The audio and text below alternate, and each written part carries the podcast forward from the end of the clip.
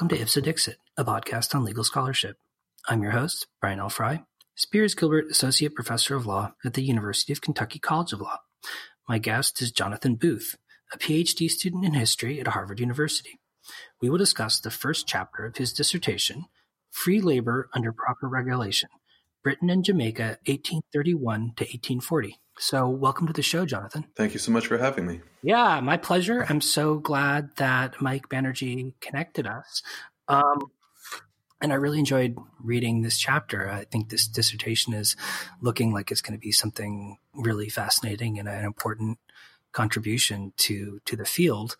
Um, I wonder if you could start by explaining to listeners who might not necessarily be all that familiar with Jamaican history uh, why the period from 1831 to 1840 was so important in Jamaica's specifically colonial history. Thank you so much, Brian. And so, for those who, who, who aren't familiar with the British imperial history, um, the British Empire abolished slavery about 30 years before the United States did. Um, so, the initial abolition was in 1834. Um, they instituted a, kind of semi freedom known as apprenticeship. And then in 1838, that apprenticeship system was also abolished, uh, leading to, at least notionally, uh, the total end of slavery. Uh, interestingly, this didn't necessarily occur everywhere under British control. Um, there's still lots of coerced labor in Africa and in India uh, which were viewed kind of separately. But as far as the Caribbean and Mauritius goes, the main sugar producing colonies of the British Empire, slavery is fully abolished by 1838. So in this chapter, I'm trying to look at the the Abolition Act itself that's passed in London and the way that that act is implemented in the colonies. Because the most of the important elements of, of abolition, the kind of on the ground legal regulations weren't imposed from London. The the British Imperial Abolition Act really was an outline that had to be filled in by local governments. Most of the British colonies in the Caribbean had their own legislatures. In Jamaica, the Jamaican Assembly had been functioning as a self government self government for the island, at least for the uh, free, mostly white population um, for almost a century and a half at the time of emancipation. So there was really a, lo- a long history of self government um, for whites on these islands. And my goal in this chapter is to take kind of the theory of these laws, which are often talked about by historians in the most general terms, and see how they were implemented on the ground and look at what kinds of implementing legislation was passed in the Caribbean to make the promise of emancipation into a reality, more or less. Mm. Well, so I, I, get the sense that the sort of conventional wisdom is that you know abolition and emancipation were a unqualifiedly kind of positive development, and yet it seems like the history that you tell is a lot more complicated and qualified than than that. I, I wonder if you could talk a little bit about the debates over emancipation and sort of what the people advocating or discussing the possibility of emancipation and of abolition kind of foresaw as the legal regime that would replace it. Yes, definitely. The I think it's important to start with how labor and employment law looks in Britain in the 19th century. I think for a lot of people who are trained in contemporary law, we've really internalized the idea of contract freedom. You know, you learn this in contracts, you can't be jailed for breaking a contract. Uh, but that was not true in the 19th century. It wasn't until 1875 in Britain uh, that you could no longer be punished criminally for breaking a contract. And the um, the economist uh, Suresh Naidu at Columbia uh, has shown that uh, employers were much more likely to bring criminal sanctions against workers when there was low unemployment, when they needed uh, to raise the coercion level to make sure they could maintain their workforce. And I think when when that important context is added, it's not that surprising that for large segments of British society, the idea that coercion would continue after the abolition of slavery, that wasn't a, an unusual idea. Brit- the British economy uh, domestically also had a great deal of coercion. And so, I, in the chapter, I have you know a number of quotes from people that we think of as the great heroes of abolition, and you know, many who really were, uh, you know, the, they're known as uh, kind of in British historiography as the saints. But I have quotes from them about how after emancipation, we need to maintain a system of control. We need to institute a strong police. And these ideas that coercion was necessary in the economy generally, and specifically to grow sugar, which is a truly brutal crop for the laborers, those ideas were really widely shared. The abolitionists believed that, the kind of liberals in Jamaica and the parliament believed that, and the slave owners, when they were forced to decide how they could imagine a post emancipation society after it became clear that slavery was ending, they also turned to these ideas of coercion. Um, one former plantation owner told a parliamentary committee looking into the abolition of slavery, he said that he would support criminal sanctions for breaking contracts. And he said, you know, if a plowman in England breaks his contract, he would be criminally punished. And he thinks that's a good way to uh, transfer to Jamaica. So, in this scenario in 1833, when the British Abolition Act is being debated, everyone who has direct influence over the process believes that sugar should continue to be grown as the core of the colonial economy and that coercion is necessary to do so. There's lots of fears, especially in the larger islands like Jamaica, that when slavery is abolished, that the formerly enslaved people would make a you know fairly rational choice and buy land away from these brutal sugar plantations. And there are a lot of different schemes to try to stop that because you know they, they recognize that this would lead to a diminishment in sugar production, which is the core of the colonial economy. And so, aside from the enslaved people who had uh, in Jamaica uh, staged quite a large rebellion in the winter of 1831 to 32, everyone who's making decisions in Parliament is kind of on the same page about what is required to maintain the colonial economy. Yeah, I mean, it does seem like you know the alternative would just be to pay people more money, but I guess that would that would, that would be unappealing to the plantation owners. Yeah, and the, a lot of the abolitionists, and in Jamaica, the the white part of the population that was most allied with the enslaved people was missionaries, especially Baptist missionaries, and they did try to make this point. Um, one of the other issues is that the sugar sugar prices collapse across the 19th century, um, especially as beet sugar production becomes more and more uh, easy to do and more and more productive. And a lot of the planters were deeply indebted, and there was a lot of problems with getting enough cash to pay workers. But also, uh, there's plenty of evidence that plantation owners uh, colluded with one another to try to keep wages low, and also to try to extract as much money from the freed people as possible through uh, for example, if there was a family living on a sugar estate, if the wife refused to work, the the uh, planter would charge more rent uh, for each member of the family, you know, mostly wives and children who weren't working on the sugar plantation to try to coerce them into working in the fields. Well, so when emancipation actually happened in 1833, I guess, um, what did labor regulation look like in the subsequent years? In other words, you know, when you move from a regime of slavery to a regime of free labor, like when that shift happened, how did the Jamaican colonial government start regulating the newly emancipated workers? So, this is one of the core questions that I'm trying to answer across the dissertation, which also is going to look at the United States experience of emancipation. So, how do you how do governments use the law to create to enact this enormous transition? Uh, really, you know, uh, what many have called, you know, social revolution. And in Jamaica, there were two, well, there were three major uh, acts. First, there was the Abolition Act, which institutes apprenticeship. And apprenticeship was generally seen as a failure. It was, in some ways, trying to have it both ways. The basic idea was that the all of the people who were enslaved in Jamaica and throughout the British Caribbean would become free at midnight on August 1st, 1834.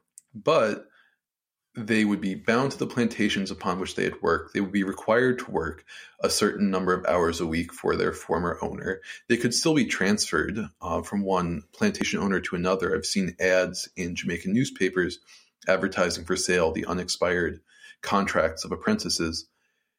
And they were able to work and earn money on their own times, and they were able to maintain the garden plots that, that they had under slavery but other than that, there wasn't that much difference, except in the realm of criminal punishment, where the state becomes much more influential and really kind of takes the power of punishment from slaveholders.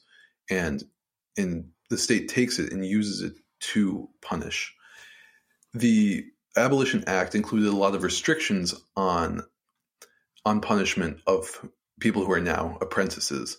The estate owners could no longer just flog them on their own uh, choice. There was a, instituted a process of law. They imported a bunch of people that were known as stipendiary or special magistrates. These are paid magistrates, unlike most local magistrates, largely but not exclusively imported from England, who are there to support and provide some kind of procedural rights for the apprentices. And the two kind of key pieces of legislation that were passed before the actual end of slavery in Jamaica in the fall of 1833 were a Police Act and a Vagrancy Act.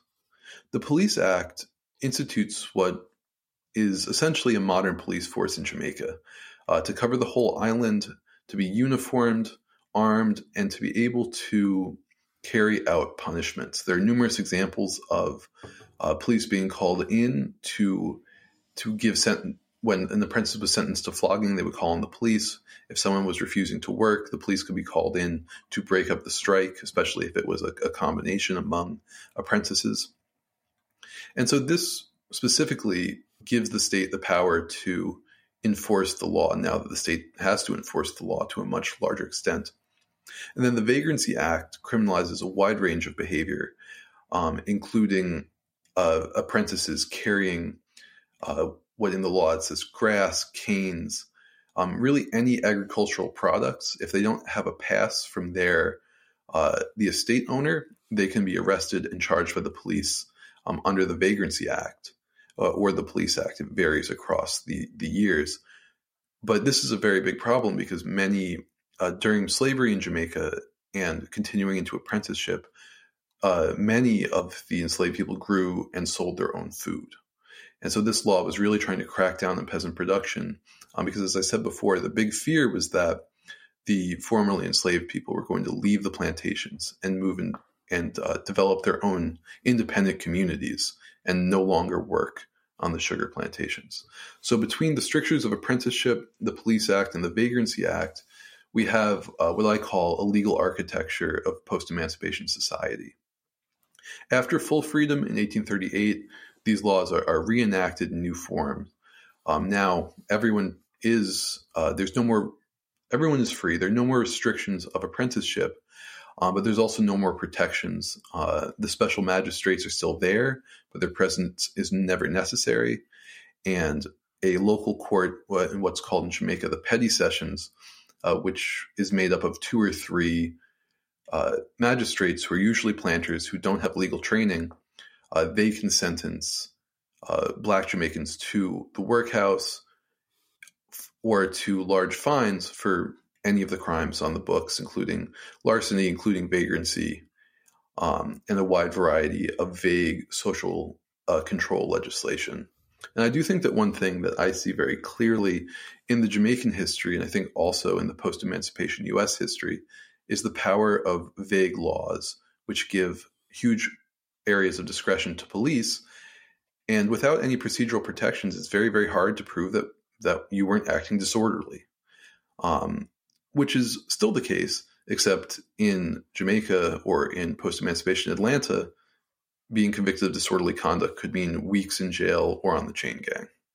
Well, so, so I wonder if you could talk a little bit about the relationship between the regulation of labor, the police, and vagrancy in both Jamaica and in England. at that point in time and like and to what extent were they formally similar and to the extent that there were certain formal similarities how did those similarities play out in practice if at all so there were quite a few similarities especially in the vagrancy act and this is the the main defense of the Jamaican assembly and Jamaican elites is they say the Vagrancy Act we passed is just like the British Vagrancy Act. And the Colonial Office, uh, which actually rejected the first vagrancy law, uh, but did not reject the one passed after full abolition in 1839, their response is, is that the situation on the ground in Jamaica is radically different than in England.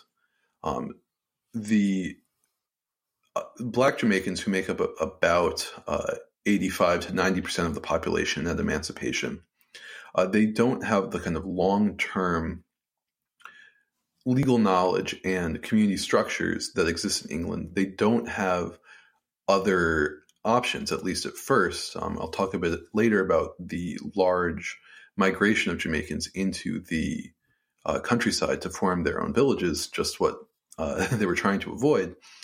But the abolitionists and the colonial office say that there's a lot of differences on the ground. And particularly, uh, one of the former governors of Jamaica writes in the late 1830s that, and perhaps you know, giving off a, a rosy view of the British criminal justice system, but he points to what essentially is um, implicit bias among all of the magistrates of Jamaica that they're they grew up in a slave society. Many of them were slave owners or the managers of estates, and that's impossible for these people to mete out equal justice for Black Jamaicans. And that giving them this discretion between the police and the magistrates to sentence to sentence Black Jamaicans to long jail sentences, often several months for you know stealing one sugarcane stalk, is just too ripe for abuse. And because of that, uh, the colonial office and British abolitionists want the Jamaican laws to be less harsh than their British equivalents. And in apprenticeship and after, there's actually a, quite a wide uh, range and numerous examples of protest of these new laws from Black Jamaicans and their allies. Uh, they they're very much aware that these laws are meant to keep them on the plantations and meant to keep them working for low wages and to reduce uh, you know their other options for for gaining a livelihood, and they protest quite strongly against the laws um, throughout the post emancipation period. Yeah, I mean, in a lot of ways, it almost seems like emancipation was almost like giving freedom with one hand and taking it away with the other, or kind of substituting a sort of quasi slavery for the slavery that had nominally been ended. Yes, I, I, think that's definitely true in some ways, but I think that the similarities um, to freedom in, in Britain are, are, instructive. You know, Marx, you know, ironically called this double freedom, right? That you're you're free to labor for whomever, whomever you want, and you're also free to have no other way to, survive. And in some ways, I think this was the goal of emancipation. If you want to keep people working for wages, you have to make sure they don't have other options in their lives. And in Britain, you know, this was a very long process through the Enclosure Acts, through the Poor Laws. Um, in Jamaica, they tried to institute it basically instantly. And there are several proposals that never actually are enacted to, for example, place very high taxes on any independent land ownership in Jamaica to make it impossible for freed people to buy land. And so, in, in some ways, things are very, very different. Um, you know, there's still we still have a, a, government largely controlled by whites that's intent on passing racist legislation. Um, but the legal structure is new, the institutions are new, and especially the freed people have a very strong sense and developing, growing sense of their rights um, and their political power, which grows through the post emancipation period. And for me, I think the most important kind of material fact of post emancipation Jamaica is that all of these attempts, all of these legal attempts to keep the formerly enslaved people bound to the plantations, they fail. Um, as soon, you know, as soon as the fall of 1838, um, the now freed people and their missionary allies they start buying up land to create free villages, and they're not in the middle of the mountains, isolated from anything, but they're close enough to allow for occasional wage labor, um, but also uh, to have their own land to grow food and to practice both subsistence farming and kind of agricultural production for sale across the island. Um, so I think that this both shows a very strong and very clear attempt to control labor, but also I think the story of Jamaica shows the difficulty for states of establishing effective police forces and of instituting hegemony, especially when, um, as in Jamaica, the, the the black majority is so large, and the people who control the sugar plantations and really the capital of the island is a very tiny minority. Mm. Well, so I, I, mean, I wonder what effect the shift you describe had on the plantation owners and on the finances of their plantations. And what, if anything, did they try to do to encourage people to stay and work on the plantations rather than moving to these free villages? So I, I think in a lot of ways, the Jamaican elites and plantation owners could react very irrationally to emancipation. As I mentioned earlier, a lot of these rent policies were you know couldn't have been better designed to push people off of the plantations. A lot of black Jamaicans wanted to stay where they had lived often for generations, where their ancestors were buried, but they were evicted. Um, they were forced to pay totally unreasonable rents. And I think in, in, a lot of ways, just as a matter of, of kind of economic policy, the planters themselves are uh, in large part to blame for the rise of the of the free villages. Um, certainly it would have happened to some extent regardless, but it does seem like there were a lot of push factors pushing free Jamaicans off of the plantations.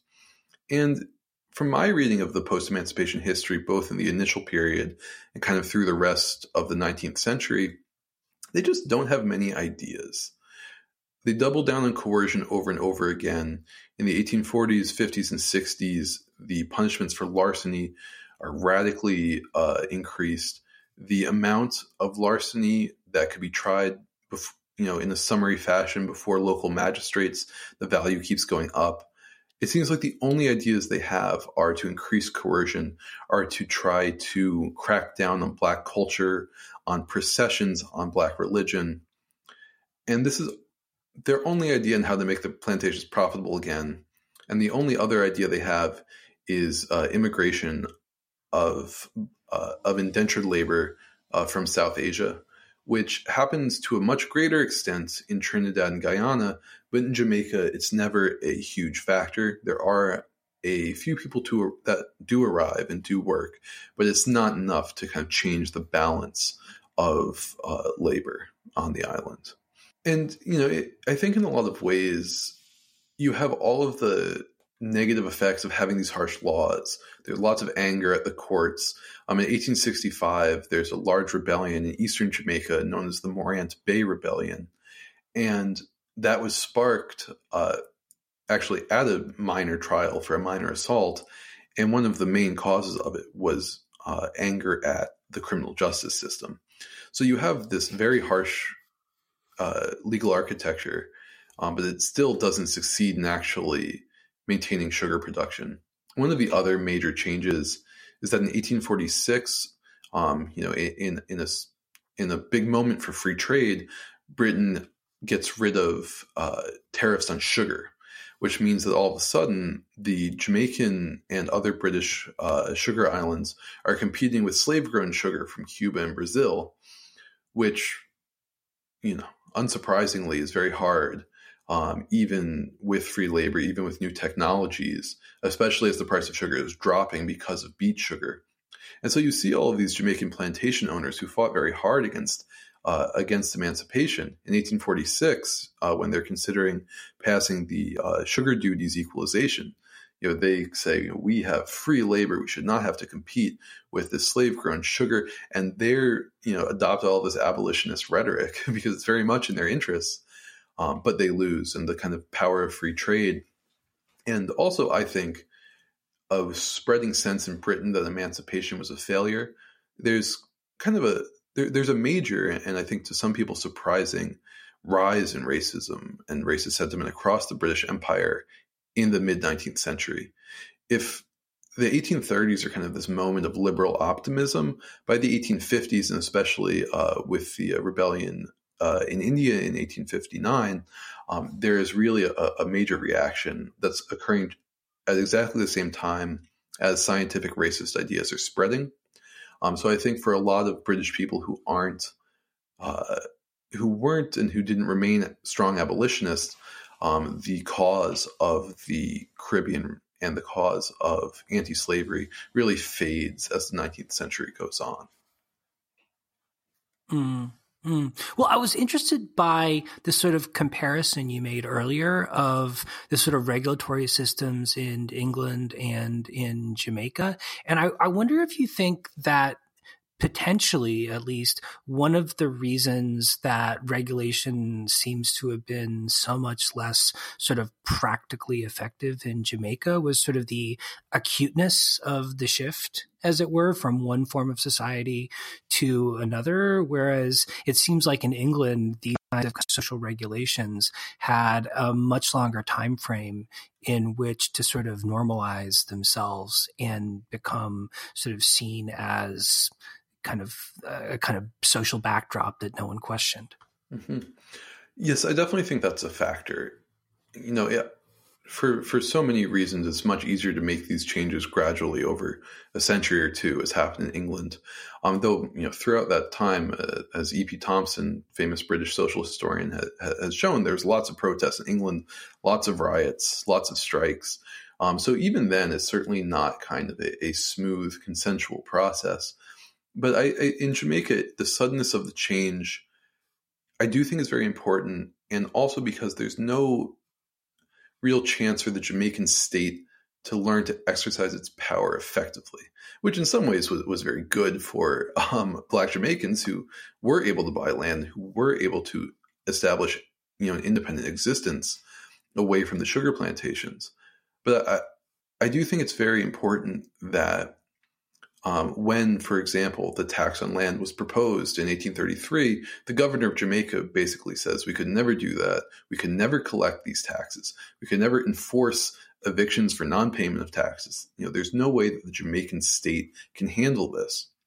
Whereas in England, there's a much longer, um, a much longer time span of state building and of increasing state power to uh, be able to institute these coercive policies.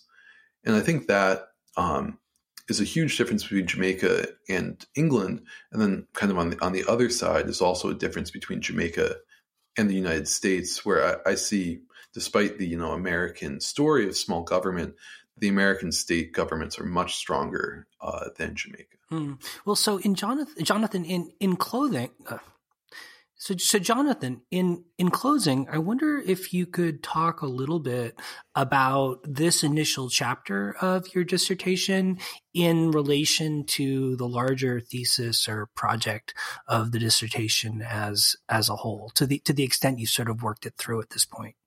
Yes. Uh, so the dissertation is going to trace both the U.S. and Jamaica from British emancipation that we've been talking about through roughly 1900. Um, I'm very interested in the impact that British emancipation in uh, in the Caribbean has on abolitionists and pro-slavery thinkers in the United States, and how it shapes American abolition policy. Um, so there's definitely a connective element, but the comparative part, I'm really interested, as I said before, in the kind of broadest question of how law shapes and enacts these massive transformations. And in both places, there are lots of new laws that are passed. There's lots of new coercive infrastructure that is put into place. But things go very differently. I, I think many listeners will be much more familiar with the American uh, side of sharecropping, of the defeat of Reconstruction.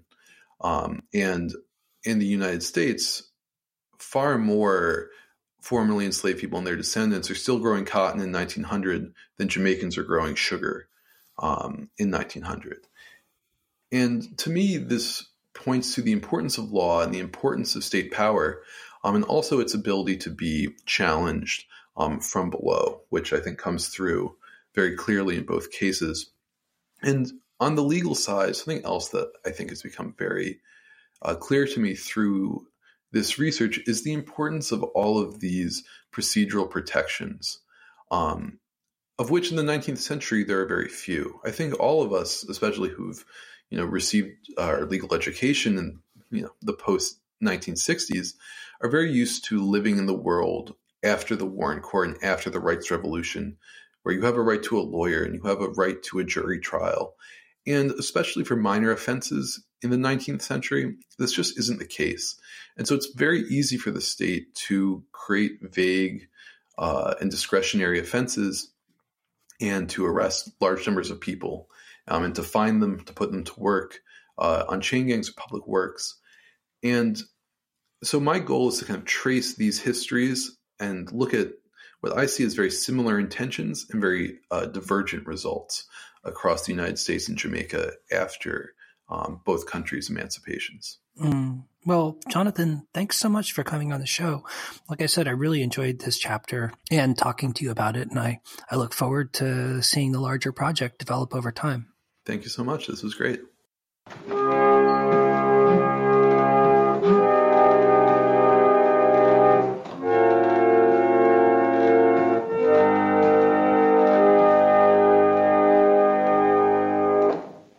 Mm, Babylon burning.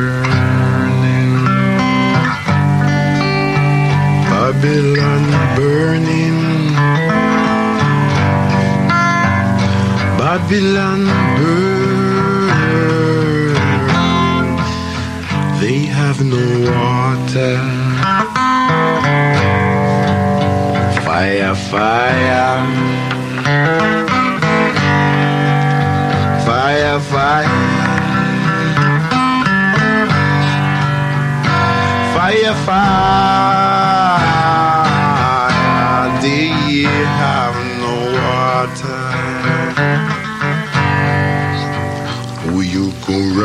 To?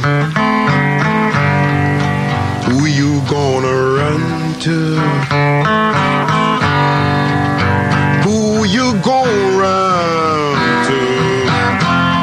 Ain't having no mercy. Stand up and fight it. Stand up and fight it. And fight. Stand up and fight your fight. And give me freedom. Babylon burning. Babylon burning. Babylon burning. They haven't got no water. I see the fire. At the fire. I see the fire. And they haven't got no water.